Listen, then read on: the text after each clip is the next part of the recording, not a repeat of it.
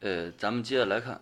呃，情况二，当股价经过充分的炒作之后，已经高高在上，机构投资者准备出货的一个时候啊，那时候的话是外盘大于内盘，但日后股价却不断的探低。呃，外盘大于内盘，我们都知道，大部分是因为买方的力度比较大啊，但是日后还不断的出现这个这个股价的一个下跌啊。这种情况的一个操作手法啊，我们可以看一下，机构投资者用大买单赶着散户啊往上冲，而他一点点的出货，出掉一些后，把股价再次抬上抬上去，散户啊竞相抢筹，甚至立即啊撤单高价追进，不买到誓不罢休。这种时候外盘就远远大于内盘了，给投资者造成了一个。上行的一个假象，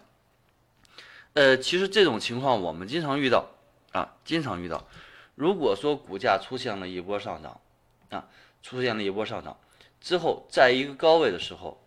啊，在一个高位，其实散户啊，散户大部分进场的时候啊，包括这个这个，我们在这个入入门级别的时候，包括这个呃初级的时候，给大家讲到过，嗯。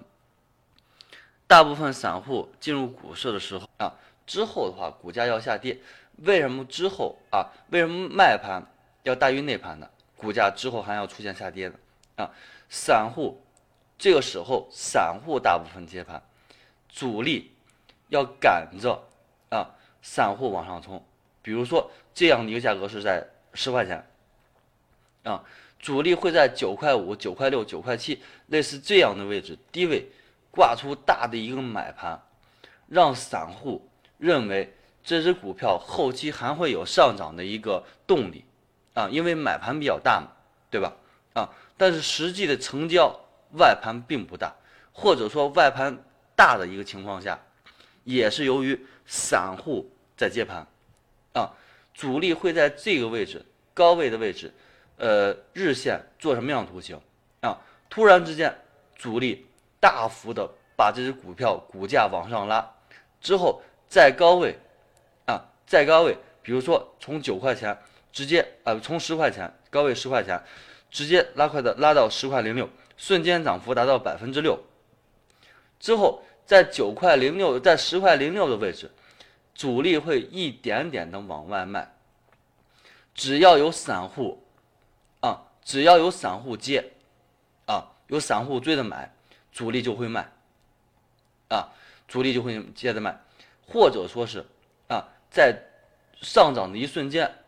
主力啊，主力会卖盘，散户呢会在这个位置瞬间往上涨的时候，也许是三个点、四个点、五个点、六个点这样涨上去，主力在三个点的时候买不进去的时候，很可能三个点的时候十块零三的位置直接撤单，挂十块零四，十块零四还买不进去的话，十块零五。十块零五还买不进去的话，十块零六得嘞，在十块零六这个样子零三的位置直接撤单，挂十块零四，十块零四还买不进去的话，十块零五，十块零五还买不进去的话，十块零六得嘞，在十块零六这个样子一个高位，主力会撤单。之后的话啊，在反方向去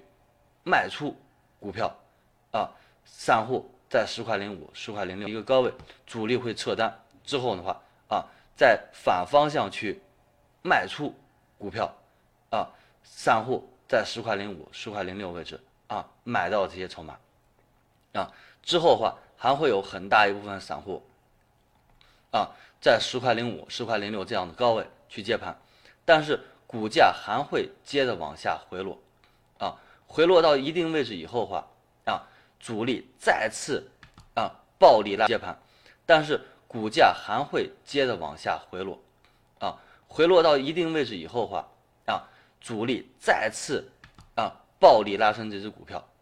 啊，其实，在下跌过程当中的话，是主力不断卖出所形成的，就是主力上涨时候特别特别暴力拉升这只股票，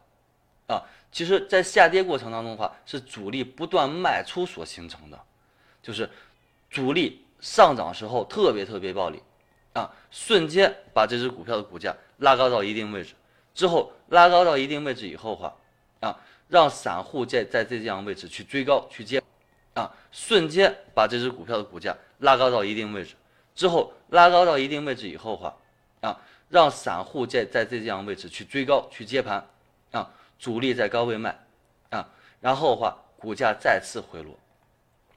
股价再次回落，回落到一定位置以后话接盘，啊，主力在高位卖，啊，然后的话股价再次回落。股价再次回落，回落到一定位置以后的话，主力再次暴力拉升，啊，再次暴力拉升。但反之，总之啊，股价是不断的往下走的，啊，股价不断往上走的，主力再次暴力拉升，啊，再次暴力拉升。但反之，总之啊，股价是不断的往下走的，啊，股价不断往上走的，主要原因就是散户在高位啊买到了这样的股票。啊买到了这样的股票，啊，让散户去接盘，主力主要原因就是散户在高位，啊，买到了这样的股票，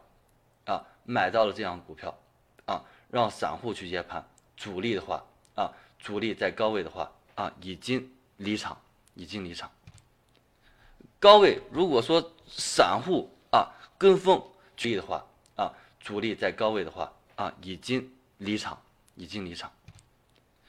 高位如果说散户啊跟风去追高追涨的呃追涨的这样一个状态状态的话啊，很可能会造成外盘大于内盘。很多散户一看外盘大于内盘了，就去追高追涨的呃追涨的这样一个状态状态的话啊，很可能会造成外盘大于内盘。很多散户一看外盘大于内盘了，就觉得会觉得认为啊后期股市还要上涨。这种情况下的话。这种情况下的话，就是造成这个外盘大于内盘，不断的觉得会觉得认为啊，后期股市还要上涨。这种情况下的话，这种情况下的话，就是造成这个外盘大于内盘，不断的外盘大于内盘，很多投资者认为还会要上涨，其实都是主力做的一个假象啊。给大家举个例子，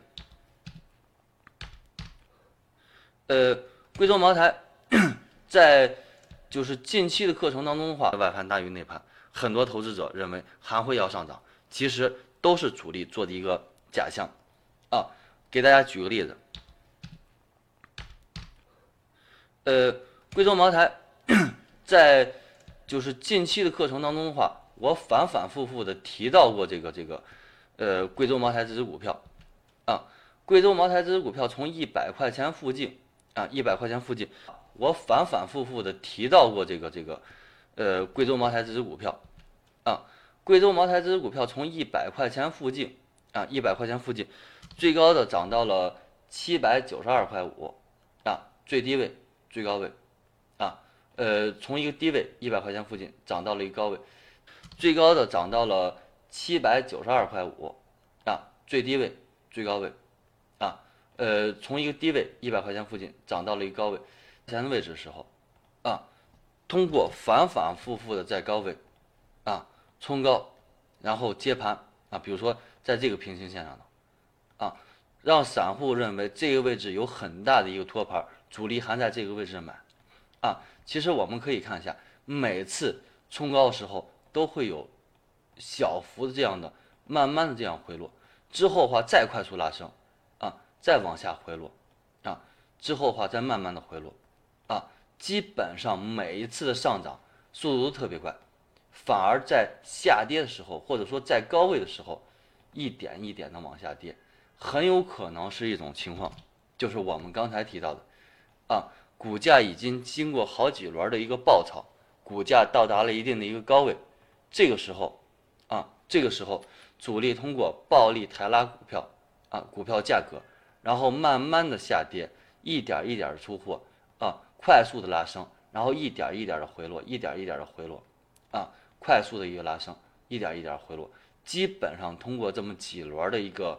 呃，来回的这么样一个震荡，主力很可能已经在高位已经把货出了，啊，这个时候话是一个特别危险的一种状况，啊，特别特别危险的一种状况，啊，经过这一波和这一波的时候，很多散户已经套在高位了，啊，已经套在六百五或者说七百块钱附近了。啊，之后的话很难会再有这样一个位置，所以说的话，这样的位置，这样的股票后期有没有可能会接着往上走？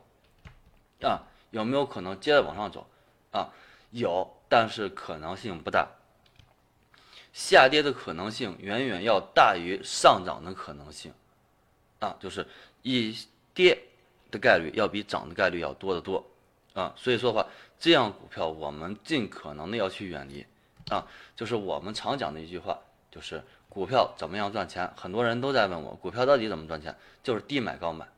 啊，低买高卖是永远不变的。很多人说你这不说句废话吗？我说你问的也是废话呀，对不对？股票本身就这样，低买高卖。啊，一百块钱时候处于低位，啊，但是一也八百块钱就处于高位了。我们认为这只股票就是贵州茅台，如果说接着往上走，啊，它会涨到什么位置，对吧？啊，上涨空间还是有限的。但是如果说下跌呢，对吧？很可能再跌到一一百块钱左右，或者说是一百块钱更低。啊，当时咱们还有做的这个乐视网。啊，乐视网当时也是一只比较强势的一只一只股票，啊，谁能想到它跌到最低两块多钱呢？对不对？啊，从两块多钱不到两块钱涨起来的，最高时候涨到四十块钱以上，啊，当时乐视网，呃，别管是从消息面也好，是从技术面也好，它就涨得都不错，啊，但是，但是四十块钱时候已经处于高位了，啊，但如果说现在的话，它这一波下来，啊，尤其是从十八块钱跌到两块钱位置。啊，这一波行情下跌，啊，它基本上是因为利空影信息影响的。但话说回来以后，这个利空有点大。如果跌到两块钱位置，啊，这一波行情下跌，啊，它基本上是因为利空影信息影响的。但话说回来以后，这个利空有点大。如果说处于正常利空的话，如果说后期这只股票就是可能有翻身的机会的时候的话，这样的位置就属于一个低位，对不对？股票赚钱就是低买。做处于正常利空的话。如果说后期这只股票就是可能有翻身的机会的时候的话，这样的位置就属于一个低位，对不对？股票赚钱就是低买高买，啊，低买高买，在低位买进去，或者说再次涨到十八，或者说二十七，啊，三十七，四十块钱以上时候，这样处于高位，我们卖出就可以了。所以说的话高买，